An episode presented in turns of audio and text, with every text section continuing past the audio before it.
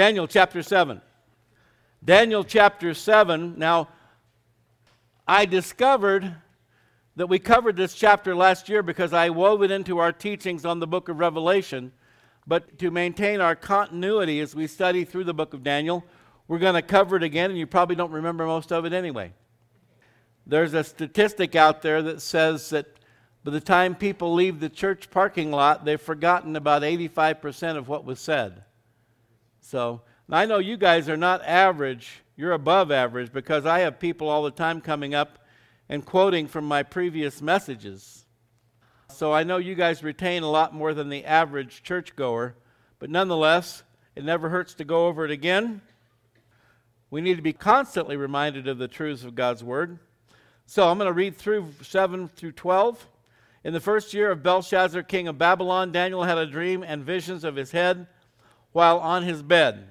Then he wrote down the dream, telling the main facts. Daniel spoke, saying, I saw in my vision by night, and behold, the four winds of heaven were stirring up the great sea. And four great beasts came up from the sea, each different from the other. The first was like a lion and had eagle's wings. I watched till its wings were plucked off, and it was lifted up from the earth and made to stand on two feet like a man, and a man's heart was given to it. Suddenly, another beast, a second like a bear, it was raised up on one side and had three ribs in its mouth between its teeth. And they said thus to it Arise, devour much flesh. After this I looked, and there was another like a leopard, which had on its back four wings of a bird. The beast also had four heads, and dominion was given to it. After this I saw in the night visions, and behold, a fourth beast, dreadful and terrible, exceedingly strong. It had huge iron teeth. It was devouring, breaking in pieces, and trampling the residue with its feet. It was different from all the beasts that were before it, and it had ten horns. I was considering the horns, and there was another horn, a little one, coming up among them, before whom three of the first horns were plucked out by the roots. And there in this horn were eyes like the eyes of a man, and a mouth speaking pompous words. I watched till thrones were put in place, and the Ancient of Days, God the Father, was seated. His garment was white as snow, and the hair of his head was like pure wool. His throne was a fiery flame, its wheels a burning fire. A fiery stream issued and came forth from before him. A thousand thousands ministered to him. Ten thousands times ten thousand stood before him. The court was seated and the books were opened. I watched then because of the sound of the pompous words which the horn was speaking. I watched till the beast was slain and its body destroyed and given to the burning flame. As for the rest of the beasts, they had their dominion taken away, yet their lives were prolonged for a season and a time. Let's pray. Father, we know there's a lot of imagery here, but we thank you that you've made it easy for us to understand because the best commentary on the Bible is the Bible. So we thank you for that. We ask you to feed us, lead us, teach us, guide us through this passage. In Jesus' name, amen.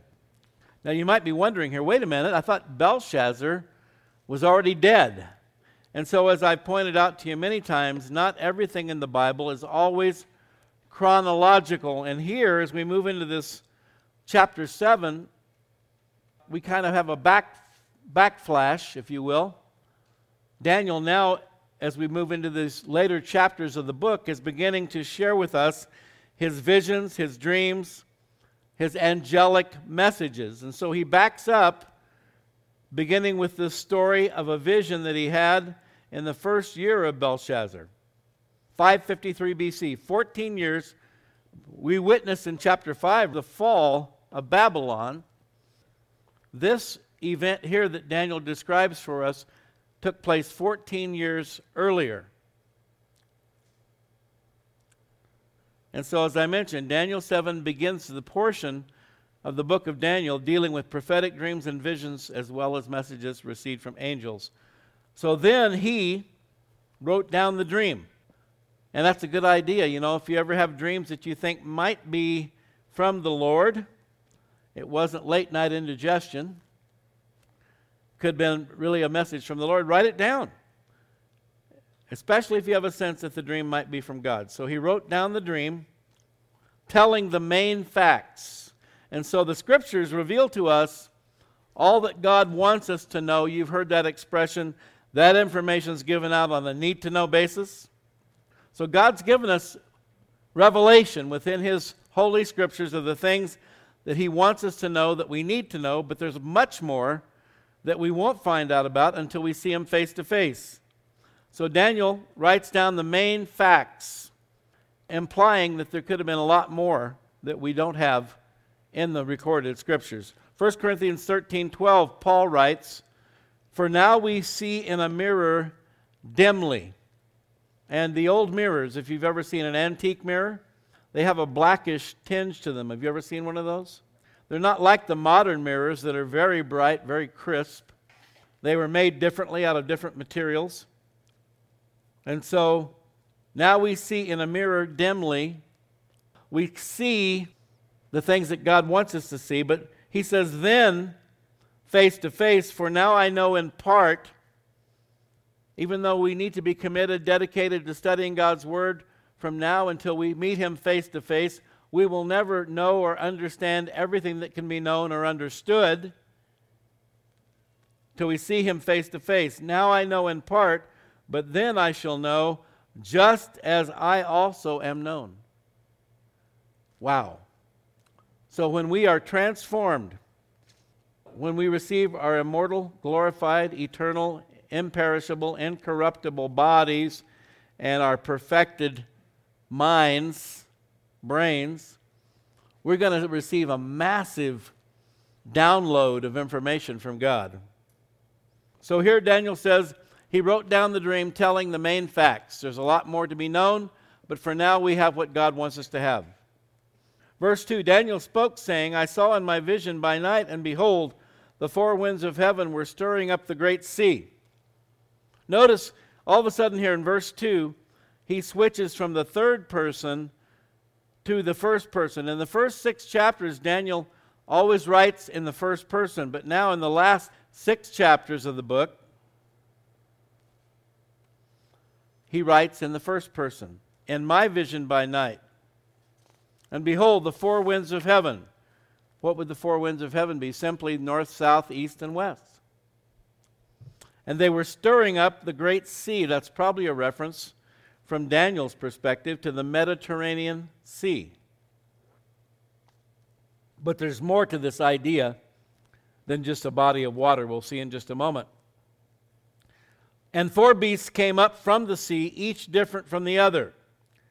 Four great beasts. These represent the rulers of the four great world empires that were previously described in Nebuchadnezzar's dream in chapter 2 of the giant image. This is another representation of those four great world empires of history. And so it's really amazing that here in Daniel chapter 7, in the course of Daniel's visions and dreams, he actually unveils for us the entire course of human history right up until the establishment of the millennial kingdom of Christ in one chapter a download from the Holy Spirit, if you will.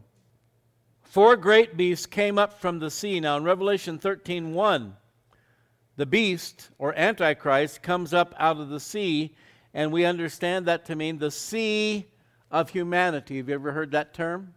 The sea of humanity. And so that's what's represented here these four great beasts, four great world empires rising up out of the sea of humanity. The first was like a lion and had eagle's wings. The lion, as you know, is considered to be the king of beasts. The eagle being the king of birds, if you will. They're both symbols of strength and speed, respectively. Strength for the lion, speed for the eagle. And these images are used of Babylon under the rule of Nebuchadnezzar, the first and greatest world empire, the Babylonian Empire. Jeremiah 4 7, the lion has come up from his thicket, and the destroyer of nations is on his way. He has gone forth from his place to make your land desolate. Your cities will be laid waste without inhabitant, referring to the destruction of Jerusalem, Judah, Israel, the, the ravaging by the Babylonian army under Nebuchadnezzar. Jeremiah 4:13 Behold he shall come up like clouds and his chariots like a whirlwind his horses are swifter than eagles Woe to us, for we are plundered. And so the first empire here, represented by the lion with eagle's wings, is the empire of Babylon with King Nebuchadnezzar. I watched till its wings were plucked off. And remember that Nebuchadnezzar was humiliated. He was sent out to roam through the fields like a wild beast, on hands and knees, on all fours, naked, eating grass because he refused to bow his knee to the one true living God. So his wings were plucked off, and that's recorded for us in chapter 4, the humiliation of Nebuchadnezzar. And then made to stand on two feet like a man, and a man's heart was given to it. And so this describes his restoration upon his repentance and submission to the Most High. Remember, after seven years, the same time figure as the tribulation, by the way, Nebuchadnezzar, like the prodigal son in the New Testament, comes to his senses, he regains his sanity, and he gives all glory to God, the one true God, the God of the Bible. All right, so here we now, verse 5, we have the second beast. Interesting that the terminology for uh, great world leaders, tyrants, dictators, kings, and so forth is beast. Suddenly, another beast, a second, like a bear. The bear is a symbol of the Medo Persian Empire, known for its strength and fierceness in battle. Isaiah 13, 17 Behold, I will stir up the Medes against them, against the Babylonians, who will not regard silver, and as for gold, they will not delight in it. They're not in it for the money. Also, their bows will dash the young men to pieces, and they will have no pity on the fruit of the womb. Their eye will not spare children. Ruthless, murderous were the Medes who aligned with the Persians to conquer the Babylonians. This beast, like a bear, raised up on one side, and that indicates the superiority um, of the Persians over the Medes in the empire, and had three ribs in its mouth. And that could represent there were three major conquests for this group. The first was Lydia, 546. The second was Babylon. Remember when Belshazzar was overthrown and killed? We read about that a couple weeks ago. Babylon in 539, and then Egypt was their other great conquest in 525 BC three ribs in its mouth, snacking on these surrounding nations. Verse 6 After this I looked, and there was another like a leopard, which had on its back four wings of a bird. The beast also had four heads, and dominion was given to it. The leopard, as you probably know, is an animal noted for its swiftness. Habakkuk 1 8. Its cunning and agility, Jeremiah 5 6, Hosea 13 7. The leopard represents the third great historical empire, the Greek Empire under Alexander the Great, which had on its back four wings of a bird. Four symbolizes universality. Wings are synonymous with speed, and the Greeks, under the leadership of Alexander the Great, rapidly conquered the known world. And this had not happened yet, of course, when Daniel wrote this when he had this vision. The beast also had four heads. And after Alexander's death, if you recall, the empire was divided into four parts between his four generals Asia Minor, Syria, Egypt, and Macedonia. The beast had four heads. So the empire was divided into four sections. Verse 7 After this, I saw in the night visions and behold, a fourth beast, dreadful and terrible, exceedingly strong. It had huge iron teeth. It was devouring, breaking in pieces, trampling the residue with its feet. It was different from all the beasts that were before it, and it had ten horns. So Daniel can't even compare this beast to any known species. Notice that he doesn't give a known animal designation because it's a whole other animal, different than any other. And this represents parts one and part two of the Roman Empire. It had huge iron teeth. It was devouring, breaking in pieces, trampling the residue with its feet.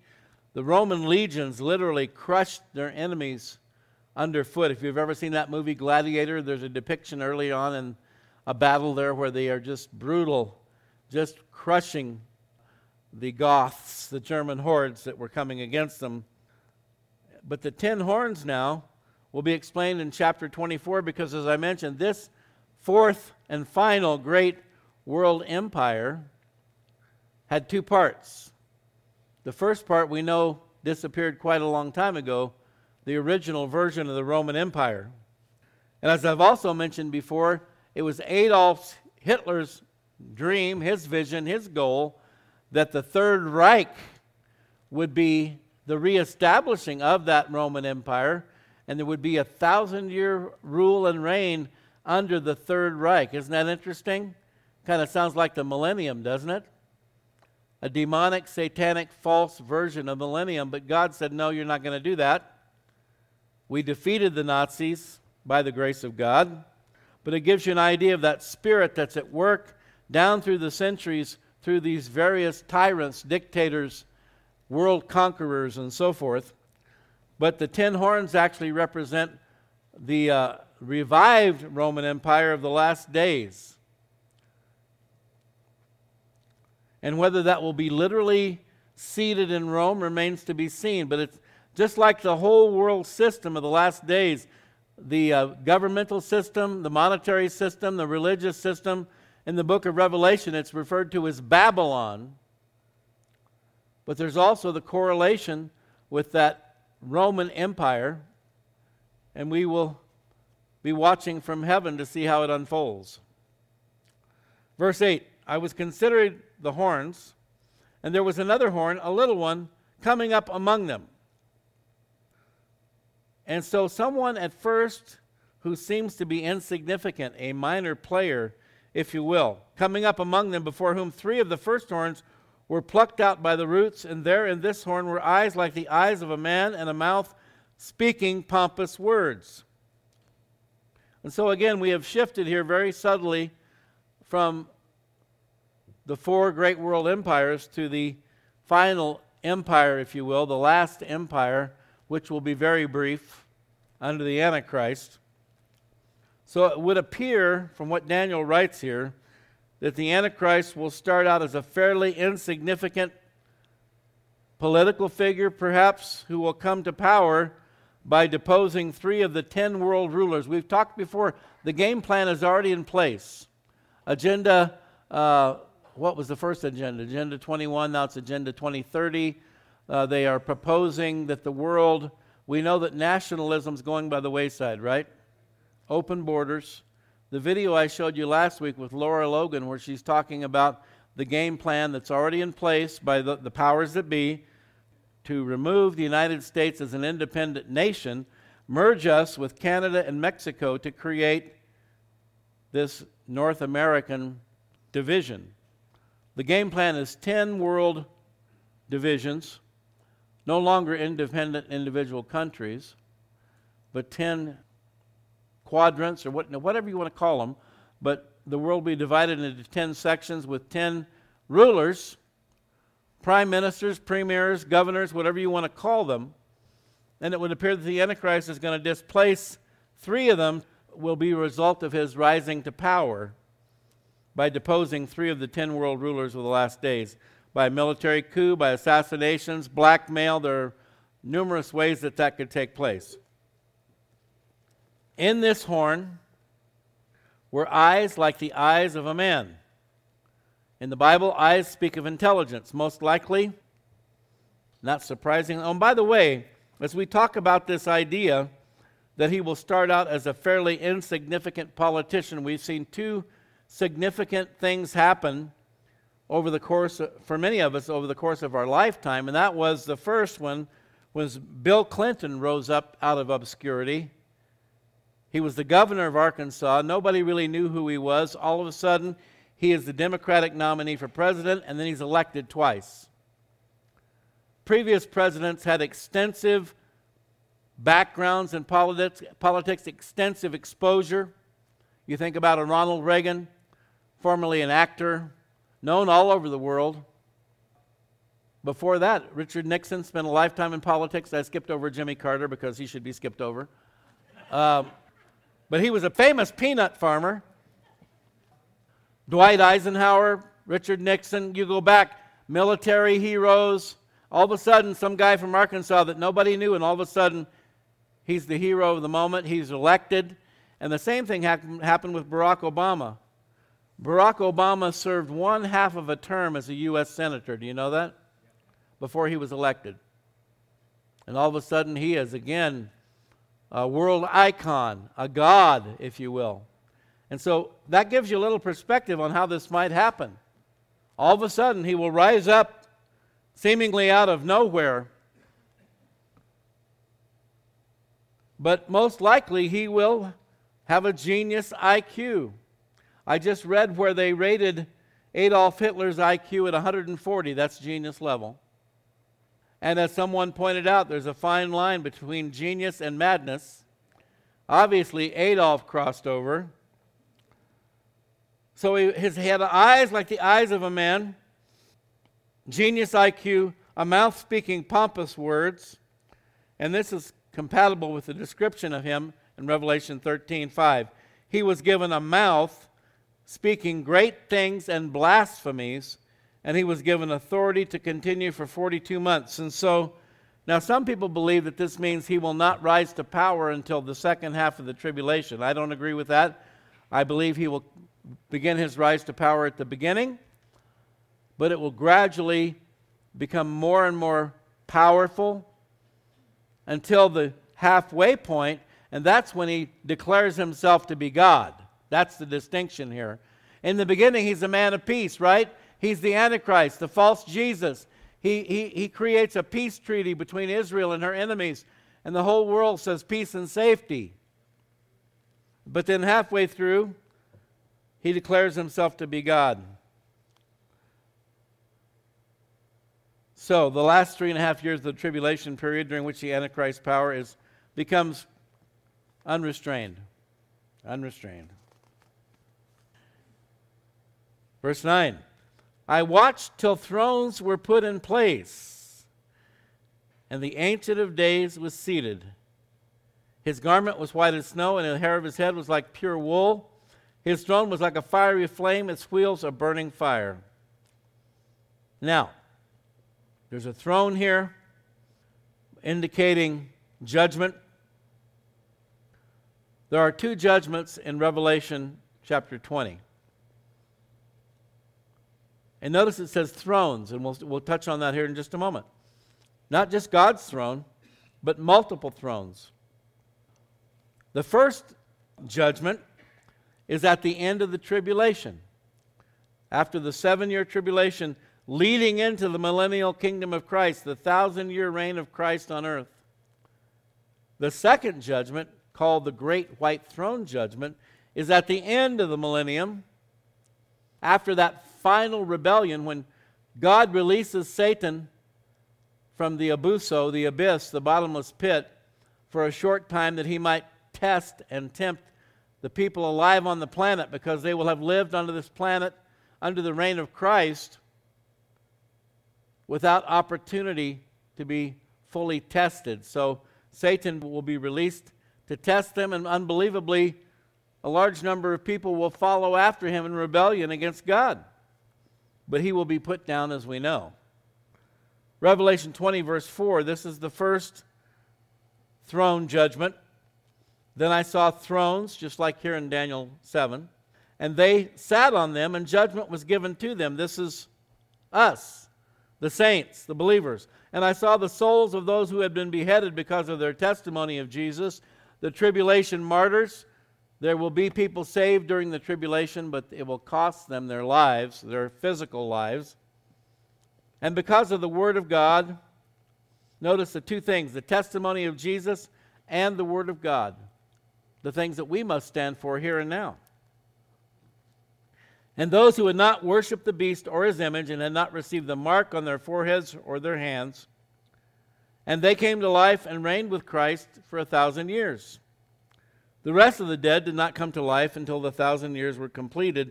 This is the first resurrection. So here God is referred to as the Ancient of Days, a reference to God the Father confirmed by the submission in verses 13 and 14 of the phrase, the one, big O, like the Son of Man, again referring to Jesus. And so the Ancient of Days is the Father, the Son of Man is Jesus. And his role in judgment in verse 22. We'll get to that next week. His garment was white as snow, and the hair of his head was like pure wool. And again, we know that we, have, we serve one God, three persons Father, Son, Holy Spirit. And so we find descriptions of the two, of Jesus and the Father, very similar in the scriptures. The glorified Christ from Revelation chapter 1. The description sounds just like this. You know the expression like Father, like Son? Jesus is the human physical manifestation of the Father. His garment was white as snow, the hair of his head was like pure wool. His throne was a fiery flame, and this symbolizes God's divine judgment. Its wheels are burning fire. This refers to the chariot in which God rides to battle to exercise his sovereignty and to appear as judge. We studied this several years ago in our midweek service in the book of Ezekiel. Ezekiel 1 15 through 21, Ezekiel 10 1 through 22. Ezekiel has this vision of God traveling through the universe in this fiery chariot. We see that same description here with Daniel. Verse 10 A fiery stream issued and came forth from before him. A thousand thousands ministered to him. 10,000 times 10,000 stood before him. The court was seated and the books were opened. And of course, those numbers represent just a, an unnameable amount. Thousands upon thousands, 10,000 times 10,000. Too many to really count, even. Notice something here a fiery stream issued and came forth from him. Throughout the scriptures, folks, God is depicted as a God of fire. If you know him, it's good. If you don't, it's very bad. The same fire that burns in our hearts that purifies us. John the Baptist told people Jesus will baptize you with the Holy Ghost and with fire. The fire of God for the believer is a wonderful thing. It warms our hearts, it purifies our hearts and minds. But for the non believer, the fire of God represents torment and judgment. 2 Peter 3 7 The heavens and the earth, which are now preserved by the same word, the word of God, are reserved for fire until the day of judgment and perdition of ungodly men. Reserved for fire. But the day of the Lord will come as a thief in the night, in which the heavens will pass away with a great noise, and the elements will melt with fervent heat. Both the earth and the works that are in it will be burned up. This happens at the end of the millennium. So again, it's compacted here.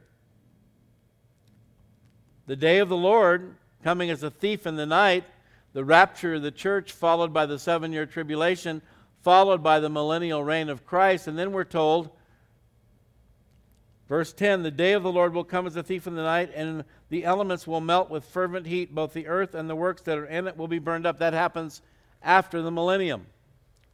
But it all involves fire, does it not? Remember, God promised Noah that he would never again destroy the earth with a flood.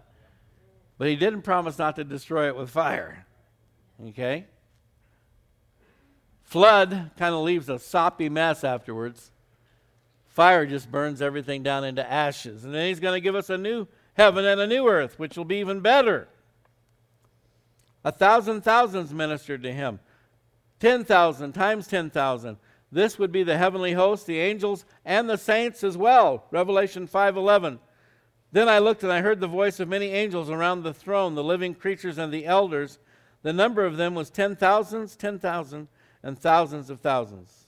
10,000 times 10,000 and thousands of thousands. Notice the angels, the living creatures, the cherubim, and the elders representing the church.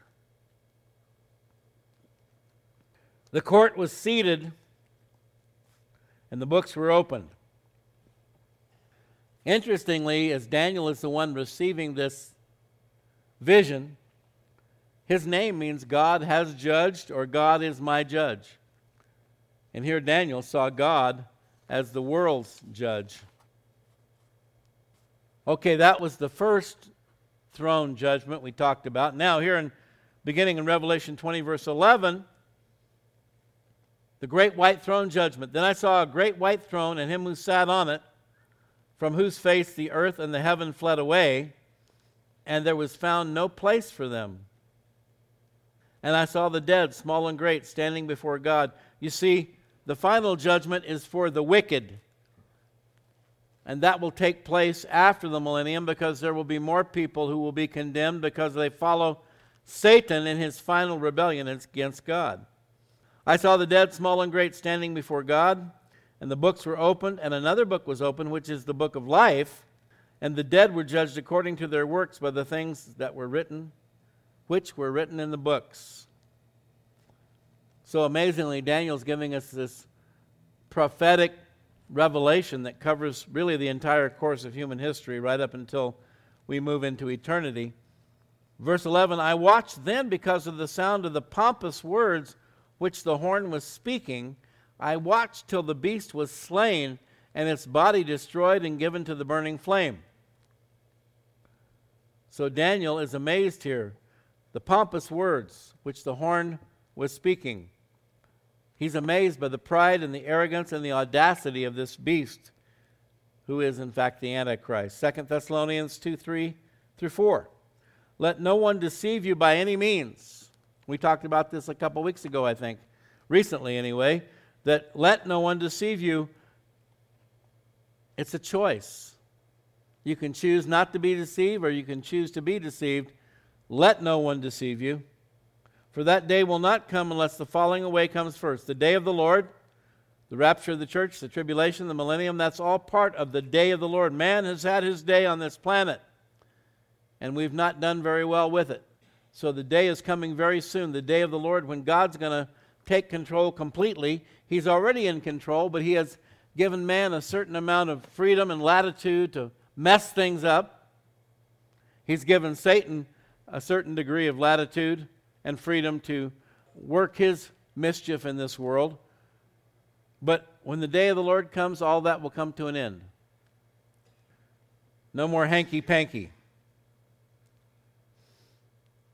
That day will not come unless the falling away comes first and the man of sin is revealed, the son of perdition, like Judas, personally indwelt by Satan, who opposes and exalts himself above all that is called God or that is worshiped, so that he sits as God in the temple of God, showing himself that he is God. And so, halfway through the tribulation, the Antichrist is going to be moved beyond just being the one world ruler to declaring himself to be God. And that's what Daniel is witnessing. He's blown away by the pompous words that the horn was speaking.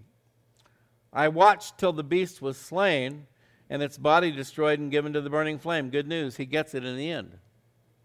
Revelation 19:20. Then the beast was captured and with him the false prophet, the leader of the one world religion, who worked signs in his presence by which he deceived those who received the mark of the beast and those who worshiped his image.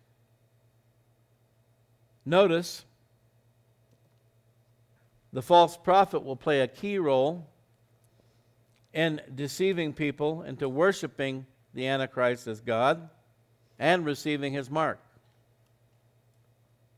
Those two were cast alive into the lake of fire burning with brimstone, and Daniel witnessed all of this in his vision, amazingly.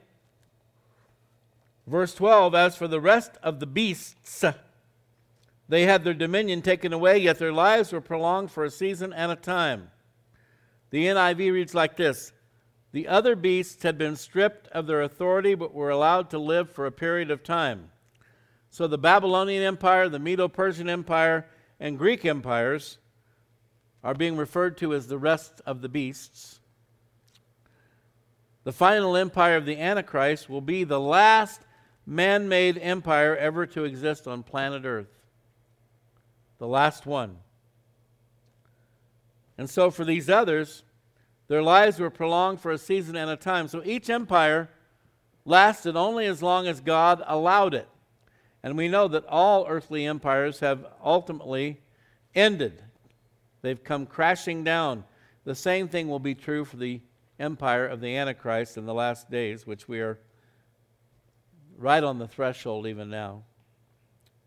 Now, in the second half of this chapter, Daniel receives the interpretation of his vision, which we've all kind of already kind of interpreted, but it'll be very interesting to read the interpretation as received by Daniel from God.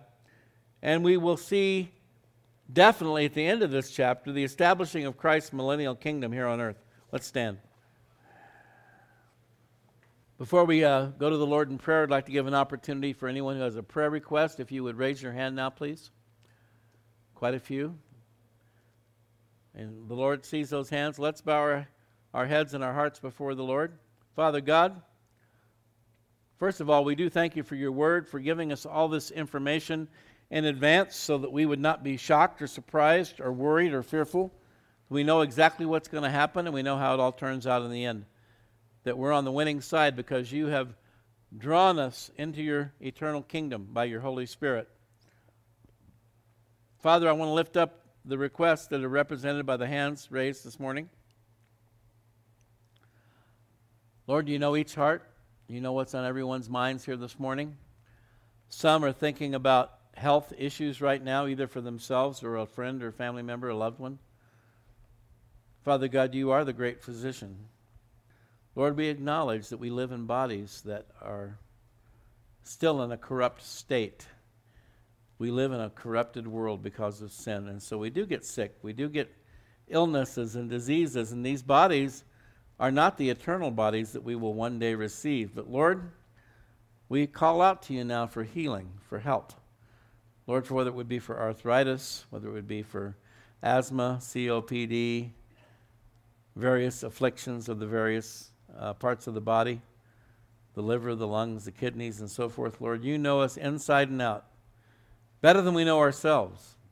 And God, we do pray, we do ask humbly for healing, for relief, Lord, from pain, from affliction, from sickness, illnesses, diseases, infections, anything, Lord, that would hinder us, first and foremost, in our ability to serve you. But, Lord, as we do live in the material world, we have to we have to work until a certain point in time when people retire, and then there's still work to be done around our houses and so forth. And we need the strength for that, Father. We ask for healing in Jesus' name that you'd pour out your healing upon your people. Relief from pain, relief from suffering, Lord. But Lord, we know that no matter what, you will be with us. That through our weaknesses, your strength is made known. So we humbly submit these requests to you for healing and also not for just physical healing, but for mental and emotional issues. Lord, for depression, for anxiety, worry, doubt, fear, stress, even those uh, sinful emotions and feelings that we have, like anger, bitterness, resentment, jealousy. Lord, we need your help with those things. They can be very, very damaging to us. We ask your forgiveness if we're harboring any of those blood of Christ that we might not harbor those uh, fleshly heart attitudes. But Lord, for those things that um, would seem to be beyond our control, we know that you're in control, and we ask that you would send your Holy Spirit to bring relief and release for those struggling. Lord, as you said that you came to heal the brokenhearted, we pray that you'd pour out your Spirit upon those that are suffering mentally, emotionally, spiritually, and physically. Lord, we pray for um, relationships that have been broken or damaged.